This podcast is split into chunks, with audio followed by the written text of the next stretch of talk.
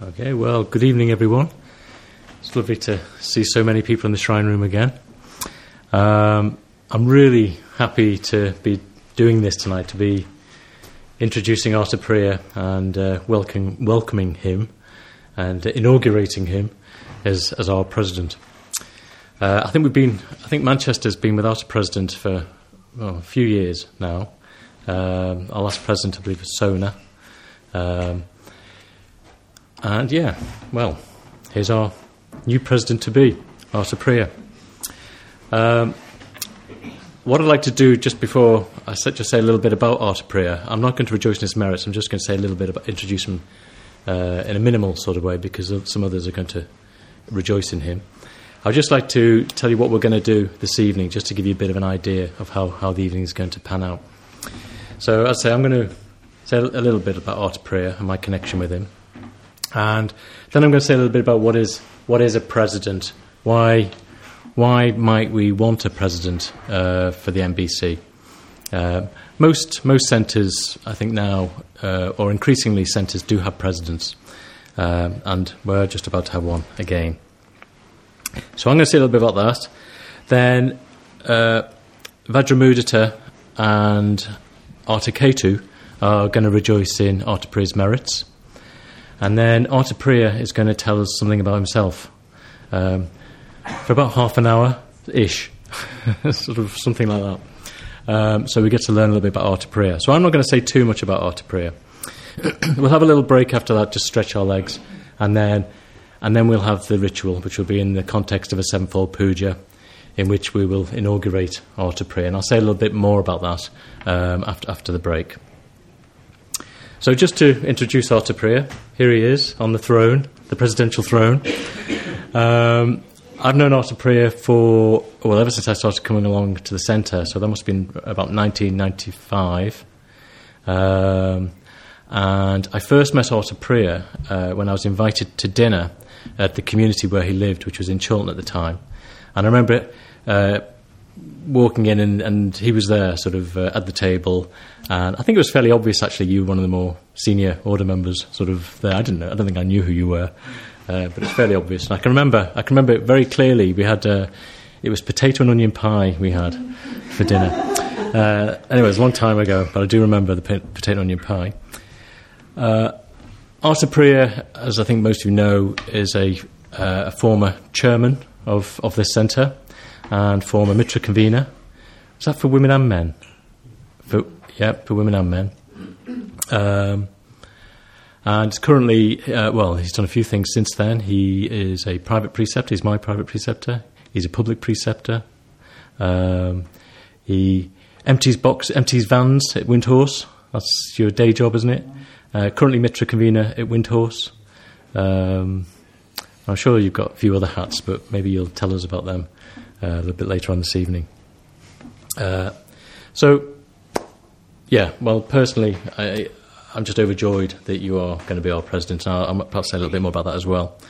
So, what is what is a president? Well, I made a few notes here. I didn't look it up anywhere. This is uh, this is my idea of what a president is.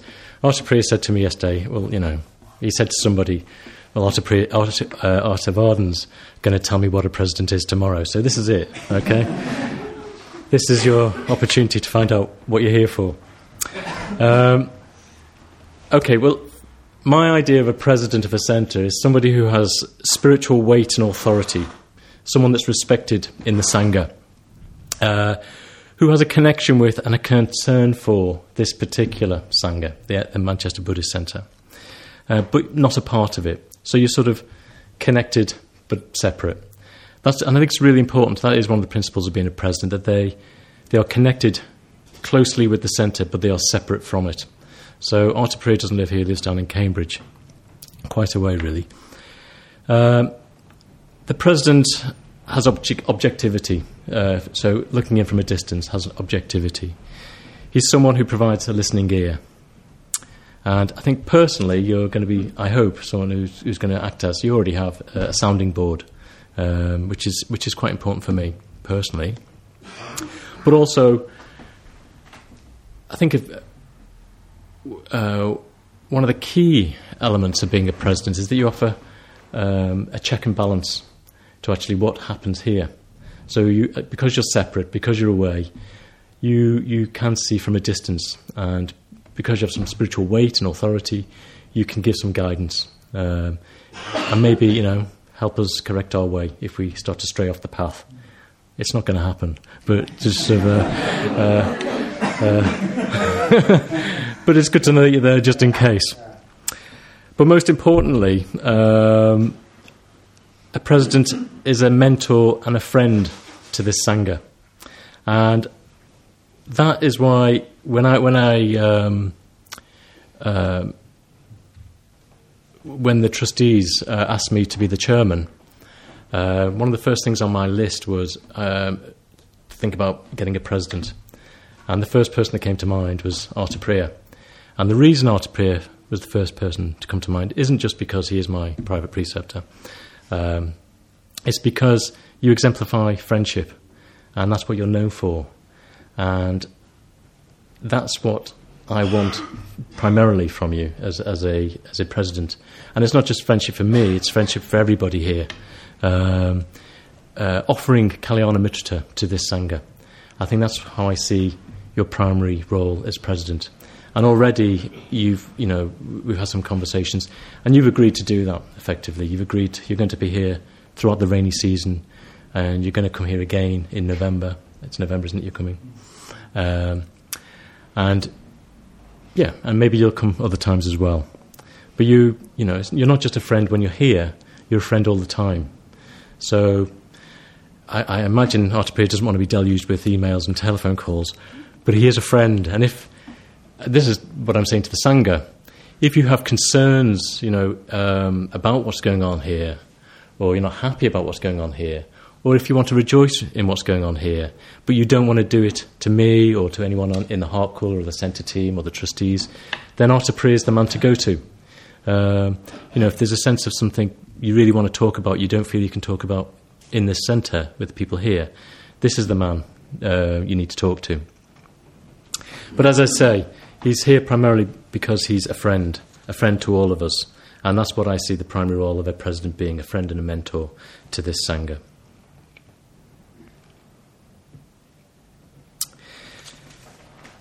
So later, a little bit later on, when we uh, when we do the, um, the, the ritual, I'm going to present Arthur Priya with this. I'd like to explain it now rather than later. Um, this is the presidential slate. Oh, sorry. This, this is the presidential slate uh, that's going to be presented to Arthur Priya a little later on. So this is the, if you like, the sort of um, uh, his symbol of office as president of the Manchester Buddhist Centre. So this slate is off the off the roof here. As some of you may know, the roof is falling in at the moment. so, so, uh, so this slate is off the roof. Okay. Now, I don't know how old this slate is. It could be, I don't know when this, when this building was built, it could be 150 odd years old, this slate, or it could be five years old. I really don't know how old this slate is, but it's off the roof anyway. And it has, it has a particular, it's got a particular symbolism painted on it. It's a, we've got a bowl here, uh, and if you like, a, a begging bowl, uh, which represents emptiness. Uh, well, it, it rep- represents receptivity and emptiness. Um, the emptiness of all conditioned things, of everything. Um, but out of this emptiness, we've got, we've, got, we've got flowers, we've got something coming out that's alive, very much alive, but impermanent, but alive and, and blooming. And in a way, you could say this, this represents the aspiration for this, for this Sangha, for this centre. This is what we want. We want, we want something to happen out of, out of the emptiness of that begging bowl, out of, you know, to something that's receptive and open and giving, something, something flowering. And in the, in the centre here, I've been told there's a red rose. Oh, there we go. And it's the red rose of Lancashire. So, you know, you know, if we, if we, if we put Greater Manchester aside, we are actually within Lancashire. Okay, so so, um, so this is this is representative of place really and aspiration, but also you can see we've got two two bees at the top here. And the bees are the symbol of Manchester. Uh, I think it's three bees uh, are on the shield of Manchester. We've got two bees here. And these bees here, yes, there may be some, there may be a, um, some symbolism around industriousness rep, uh, associated with the bees. But also, the bees live communally. They they work communally. They work together to build something together. They they pollinate. The, you know, um, uh, they create a, a hive um, and honey, something sweet. And in a way, that's again the aspiration, uh, or part of the aspiration, I guess, for, for what we're trying to do here living and working together and creating something together that is sweet and uh, like nectar. So, this is, the, this is the presidential slate which we'd like you to take with you. And then at some point in the future, when you, when you decide that your job is done, then to pass this on to, to the next president. Uh, but for now, it's staying with Amitabha over here.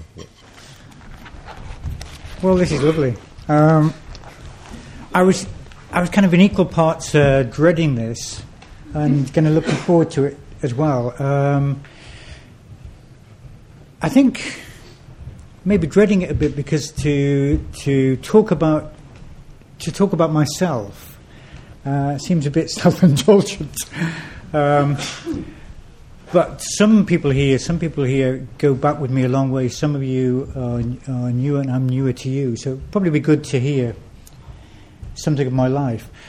Before I do that, I'm going to read. Um, I'm going to read something um, I found when I was at Guhyaloka.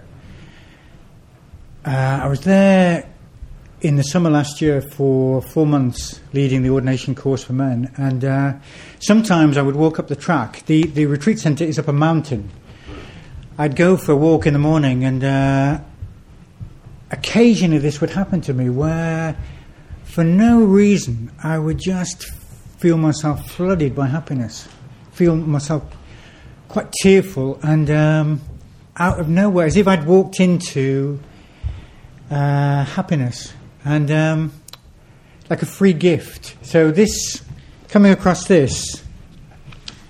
Um, it's not really a poem, it's a prose piece by a Lithuanian Polish poet.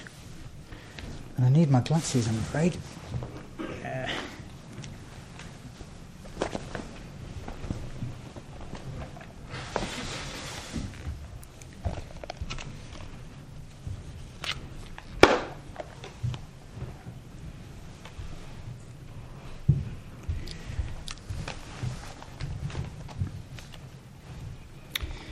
In advanced age, my health worsening, I woke up in the middle of the night and experienced a feeling of happiness so intense and perfect that in all my life I had only felt its premonition. And there was no reason for it. It didn't obliterate consciousness. The past which I carried was there, together with my grief and it was suddenly included, was a necessary part of the whole. As if a voice were repeating, You can stop worrying now. Everything happened just as it had to. You did what was assigned to you, and you were not required any more to think of what happened long ago. The peace I felt was a closing of accounts and was connected with the thought of death. The happiness on this side was like an announcement of the other side. I realized that this was an undeserved gift, and I could not grasp by what grace it was bestowed upon me. And it's particularly, it's particularly perhaps the last few lines that um, um, he says, I realized it was an undeserved gift, and I could not grasp by what grace it was bestowed upon me. And I suppose my Dharma life, my Dharma life feels like that, that uh, I was given the gift of the Dharma by Bhante Sangharakshita, and um, the happiness that I feel, the, the, meaning that I feel in my life through practicing the Dharma seems n- not, um, it seems kind of undeserved in a way. Not that I don't deserve it. like my, my mom might have said, you know, when I was younger. You don't deserve it, you know. Um, but more that it was unearned, unwilled, um, just a gift. My life, my Dharma life being a gift, a free gift from my uh, teacher. Um, and this room, this room, this whole centre is imbued with so many different feelings for me, so many memories for me. This uh, this room was where Bhante did the ceremony which opened the centre. Uh, people brought in small gifts, and Bhante put the gifts, put the offerings into the rupa. I don't know whether some of you were here for that. And uh, it was packed, the room was kind of packed with uh, people, um, guests from all over, our Sangha, the media. And uh, we'd been up, I'd been up until five the previous morning, uh, putting uh, hooks on the back of doors. And um, so I got up to say a few words, and uh, I decided to talk about uh, mindfulness, which is perhaps a mistake when you're tired. And uh, so I was telling this Zen story about um, a man who left his umbrella on one side of the doorway and goes in to see the Zen teacher. And I, I couldn't remember the end of it. and it was absolutely mortifying. And uh, a couple of friends shouted, answers to me. And I said, no, no, no, it's not that. And it was so simple, it was so simple. The Zen master asked him where he'd left his umbrella, and he couldn't remember. And I was, in a way, illustrating the, uh, the ignorance of the, the man going into the teaching. And there I was with my teacher and the Sangha. and um, later, I took Bhante upstairs, he was staying upstairs, and I just wanted him to say to me, um, what a wally you were. You know, but he didn't say anything. He didn't say anything as if it, as if it hadn't happened. So it was a long time coming that opening uh, ceremony, and uh, three, maybe three, four times, Bhante agreed to come up to open the centre, and uh, each time we had to put the date back. Something happened. In the end, the, the IRA bombed Manchester and that put the the opening uh, uh, back a bit. That uh, um, just days away from the opening of the centre, and uh, some of you might have been here when the bomb went off, and uh, um, God, it was quite a day. That was. It was in this room that Sona, who was our president uh, back then, over in that corner. I remember the fire thing. over in that corner, um, did the first ceremony here at the centre. This is before the, the building work was done at the centre. And it was a Kalyanamitra ceremony. That is a, a, ceremony of spiritual friendship. And it seemed, it's always seemed significant to me that the first ceremony we had here was one of spiritual friendship. Um, so for me, coming here, coming here, climbing those wooden stairs, God, those stairs. Um, there's a team of women who stripped the uh, the green paint and revealed the wood uh, from those that stairwell. What a job that was! And I remember carrying bags of sand, uh, maybe 25 kilos, were they or more? I don't know. They seemed more.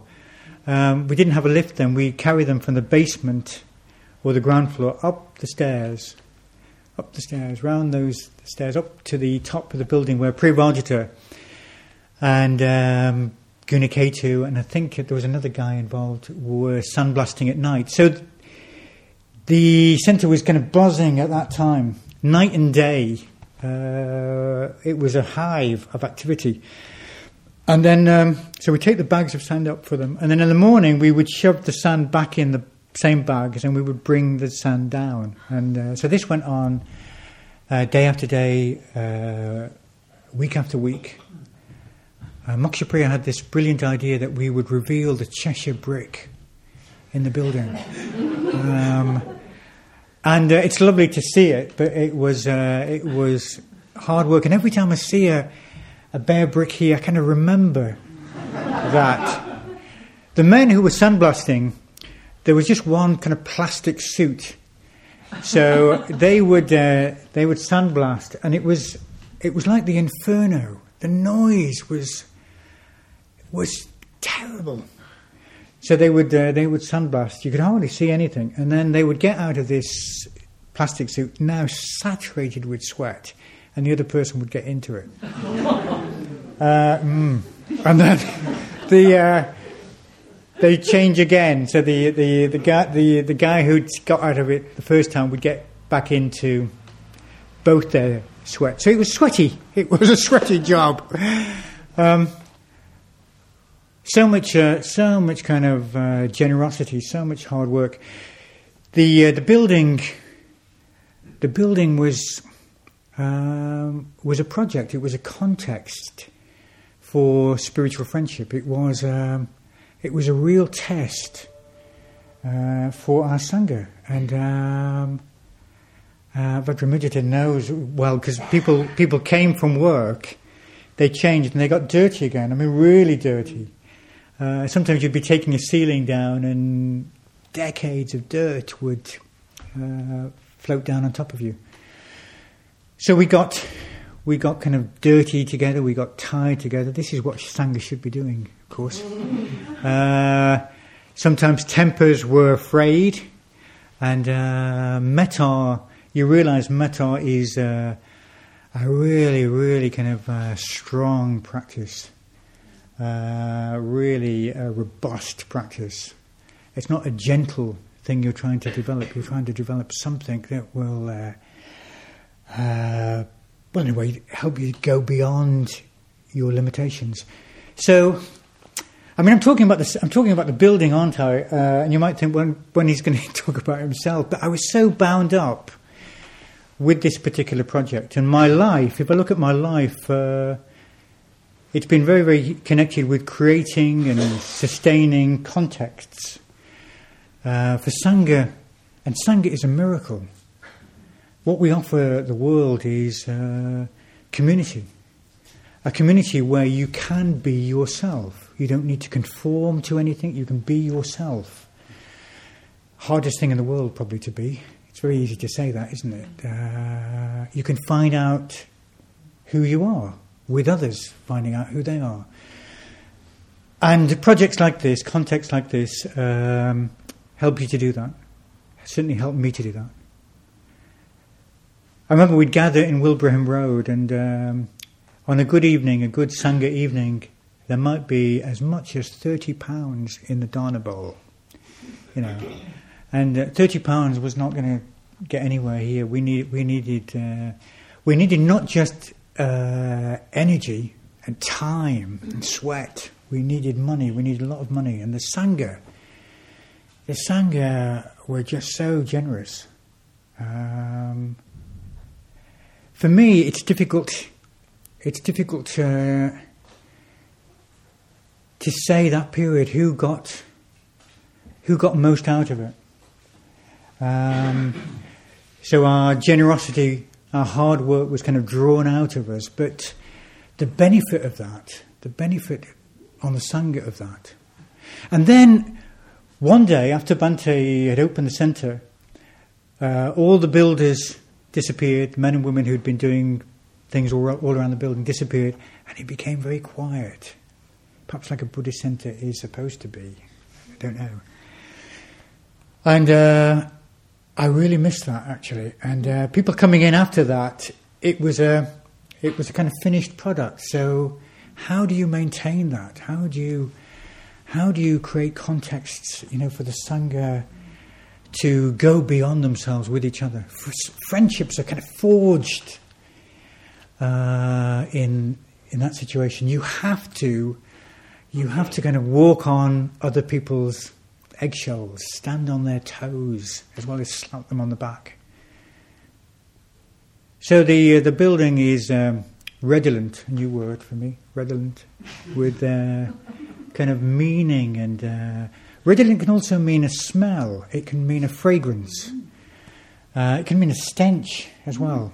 And um, the building, I think, is uh, is for me perfumed by uh, practice, by Sangha. And Sangha is one of those things, uh, I realise this in Cambridge, where again I work in a big, uh, a big context. I work at Windhorse Evolution. Uh, maybe I'll say something about that now. And I, I work with perhaps um, at the big warehouse we have, there are probably about 80, 100 people who work there. and uh, 18, 15, 18, 20 nationalities uh, work there from all over. There are particular strands there. There is a there is a uh, an Indian strand. There is a Mexican, the piquancy of the Mexican kind of and Latin strand there. There are, there are Slovakians and French and and you you name it. There are there are there are all these nationalities, and. Uh, when you're working with different cultures, it's quite testing because you uh, you commit no nos without realizing it, and uh, so we've got different cultures, we've got different languages, different takes on things, different understandings of what the same thing means. It's a real puzzle for some of the the Latins and the Indians, the, the English uh, indirectness. So you know, I, I, might say, well, it might be it might be a good idea to do this, and they say, yeah, yeah. But that. but I didn't ask them to do it. Uh, so you, there are so many, so many possible misunderstandings. But the miracle is that we we uh, we communicate. Uh, we stay in communication. Also at Windhorse, uh, we have uh, probably about 10%, 15% are non-Buddhists non Buddhist people who want to work at Windhorse because it's ethical, an ethical business. And uh, they, they want to contribute. Uh, and it's really good actually to work in a, in a very kind of mixed environment like that. We're just people. We're just human uh, beings doing uh, uh, the best we can. And um, it's been difficult. The last few years, we used to make a lot of money and uh, we used to be able to give a lot of money away. Um, so lots of projects in the movement have been funded by Windhorse, are still funded partly by Windhorse. Um, but uh, the e- economic climate has hit us hard, and uh, in a way you wouldn't know that. You come in and the morale is so high, but there's disappointment because um, people would like to give money away. We, we earn money to give it away. Uh, money is energy, isn't it? Money is fluid, you know. It must be kind of uh, moved on. Um, so that is that is a bit of a dream for some of us that we will at some point start making lots of money again, and uh, we will be able to fund those projects that um, make such an important difference to our movement, but actually can't raise funds very easily themselves. Um, this is probably touching on some some businesses uh, close to our hearts here, and uh, so I work. What do I do there? Um, before I moved to Windhorse, I worked on the ordination team, and uh, I would have groups of men from Windhorse come, and they would study with me, and uh, they would say you know, at work, uh, this is a problem at work. What would you suggest we do? You know, and I'd say, oh, well, you might, you know, you might do this and you might do that. And then after a while, I thought maybe it would be a good idea for me to actually go and find out, you know, for myself. Um, so I was at Padmaloka, I was on the ordination team for um, six years, I think, and then I uh, moved over and started working at Windhorse. And the arrangement was that I wouldn't need to do anything.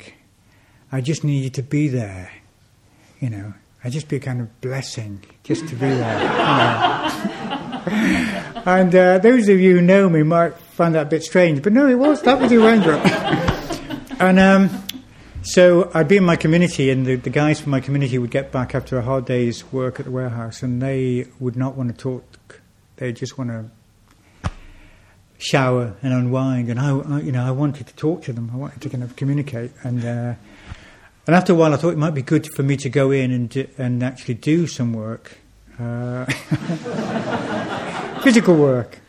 So I did. I, I so I, have been there nine years, and I uh, I work in the goods in team. So you might have seen uh, on these wagons, you, these train wagons, you see these big containers, don't you? China, it says sometimes, or uh, um, I can't remember the. That's right. And uh, we get these big containers coming to the warehouse, sometimes 20 foot, sometimes 40 foot. And uh, my team there are uh, probably about six or seven of us Slovakian, Indian, uh, Irish, Mexican, and English. Um, and um, we unload the containers. Now, when I say this, when we unload the containers, people think that we sort of press a button and it all kind of it all comes off, or it's in cages and somehow it's in boxes. It's just single boxes, and we take it off. It's really, really, it's really, really uh, labour intensive, and. Um, some of the boxes might say 25 kilos and they're 35 kilos. That's a bit of a shock to the system on Monday morning, I can tell you. Um, and we work as a team. It's great. It's great fun actually. Uh, unloading containers, putting the the products in the pick bays for the pickers to pick them, and to send out to our shops. We have 20, 21 shops and to send them out to our customers too. We have a fleet of vans that goes and sells to businesses all over, small businesses, and uh, um, and some of those businesses. It's really lovely to go out. I've been out on the vans with some of the men, and uh, some of the people have been dealing with us for 20, 25 years. Um, so maybe it's a little, it's a couple or a family running a little gift shop. Sometimes uh, in the middle of a city. Sometimes there's a place on the uh, near Loch Ness, a glass blowing uh, place that sells our gifts. You go all over, all over the country, and uh, it's a very lovely relationship we have with our customers, um, and you feel for them, you know, because in these struggling times, in these really struggling economic times, their livelihoods are at risk, as ours is. Um, so we're not in a kind of protective bubble at Windhorse. We are, we're kind of in the ocean with everybody else, doing our best. Um, yeah. Now I haven't looked at my notes, so I, uh, I haven't started from where I was going to start. I said to Articity, uh, Articator rather, that I might only talk for 10 minutes and famous last words, you might need the hook. Going to pull me away.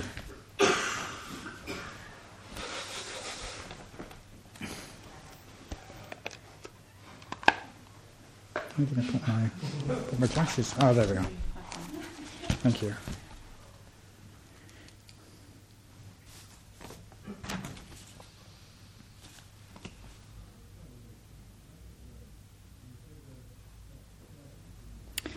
Yeah, I started off by wanting to thank you all for coming tonight, actually. Uh, and uh, do I still mean that? I, uh, I, deeply appreciate it, actually. Uh, this place is important to me, but make no mistake, um, although the place is important, the place in a way uh, was built by the Sangha. The Sangha is important to me. When I left when I left Manchester quite a few years ago, uh, I never. It wasn't the place Manchester I really ever loved. But the Sangha, the Sangha was hard to leave.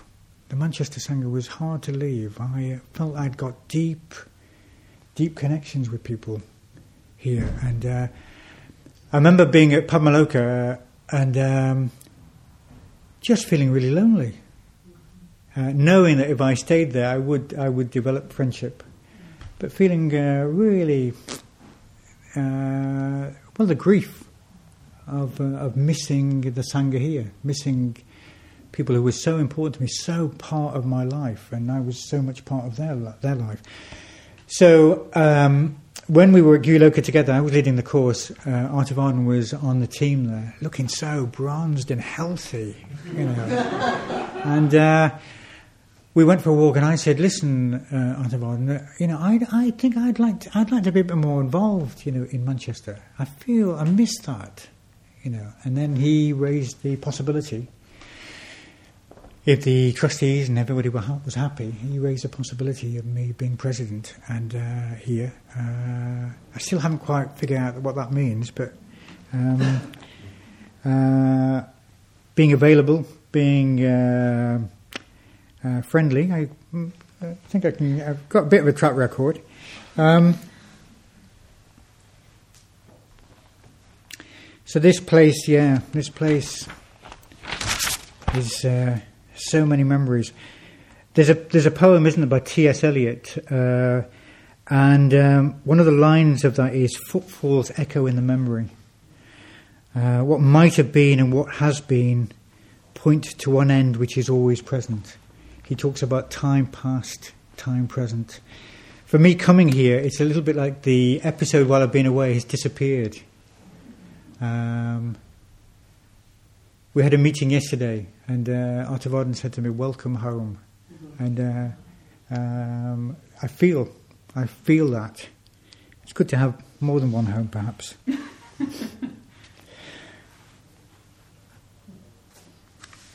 when I was a when I was a teenager, uh, if you know anything about me, you know when I was a teenager, I had a um, I had a kind of dream. Um, I remember at that time there were protests about the Vietnam War. Uh, have you heard of the Vietnam War? and, uh, um,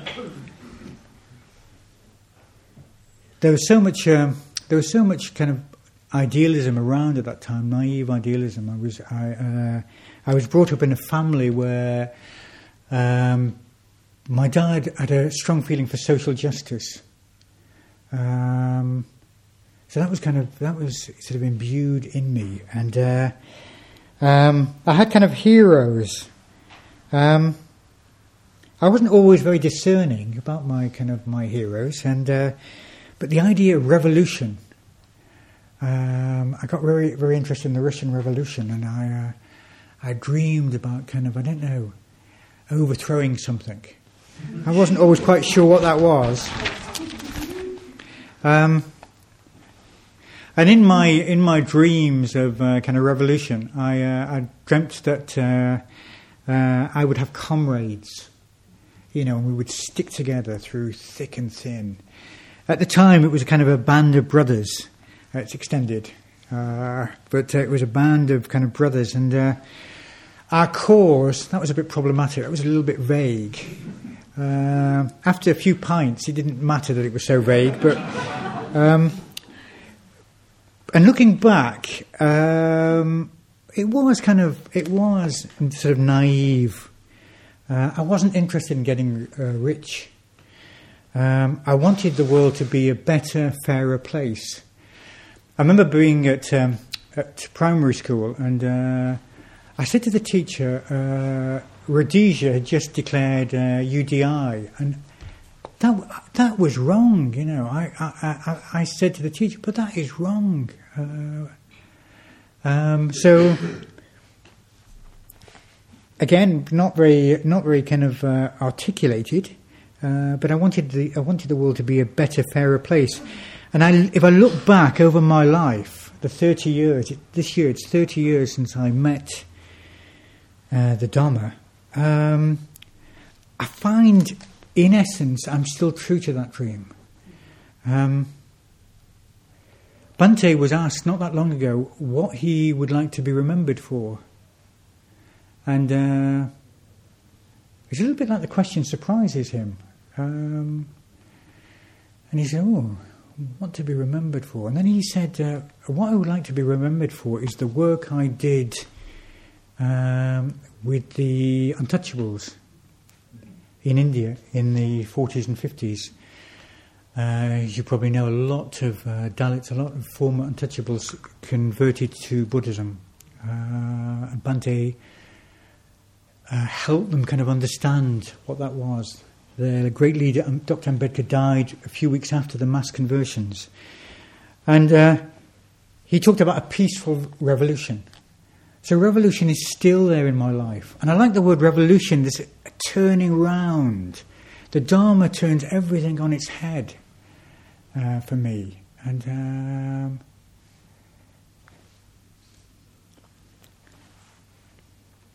so a revolution in consciousness, a movement from self-centeredness to other-centeredness. One of the first practices I was taught was the Metta Bhavana, and the Metta Bhavana um, the more I practice, the more I see the profundity of that practice.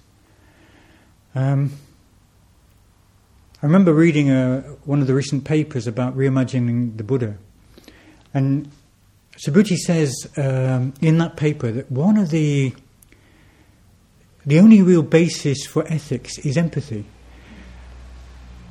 The sense that uh, you you see, you feel the life in other beings and other things. And uh, one of the practices I like to do in Cambridge uh, is sitting in Nero's.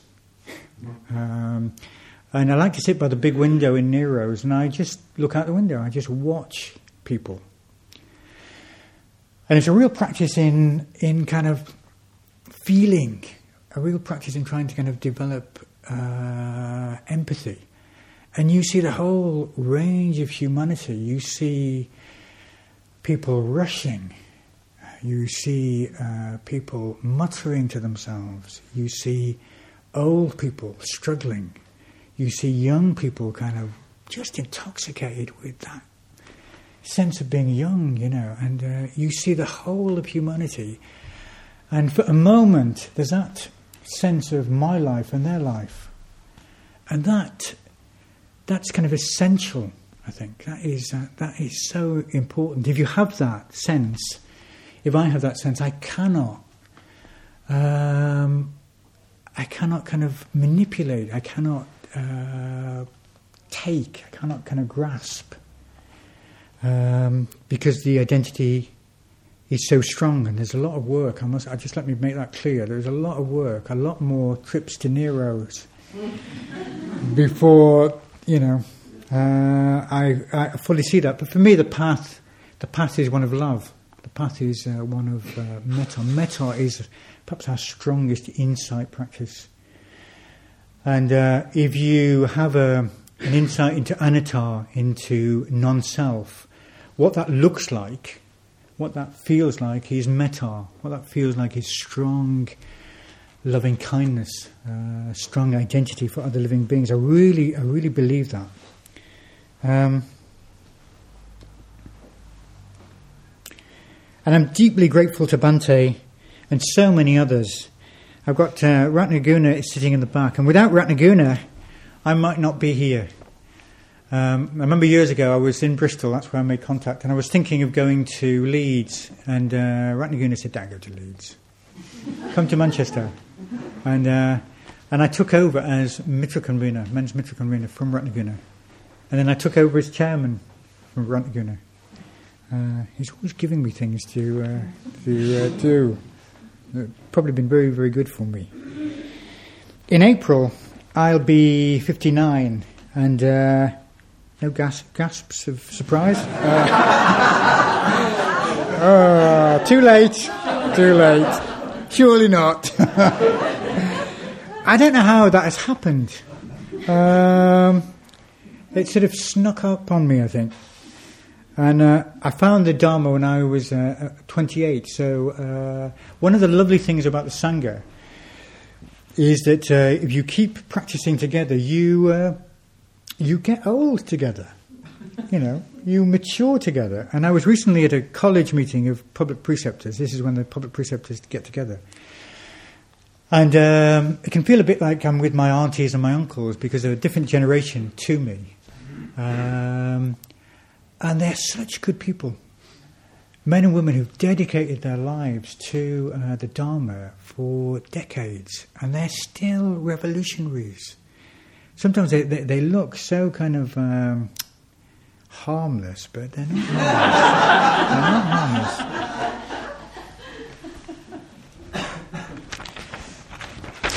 So I'm in Cambridge. I'm working in a warehouse. I can't get away from warehouses. Um,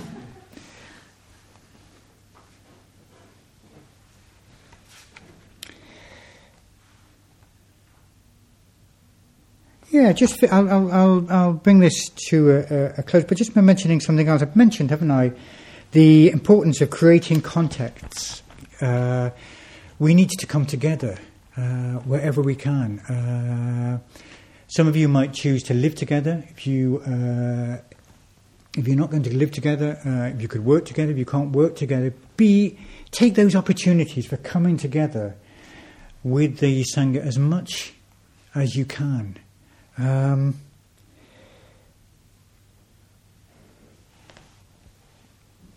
one of the things we're trying to work on in Cambridge uh, at the moment is uh, a distinction. Some people talk about uh, part time and full time Buddhists.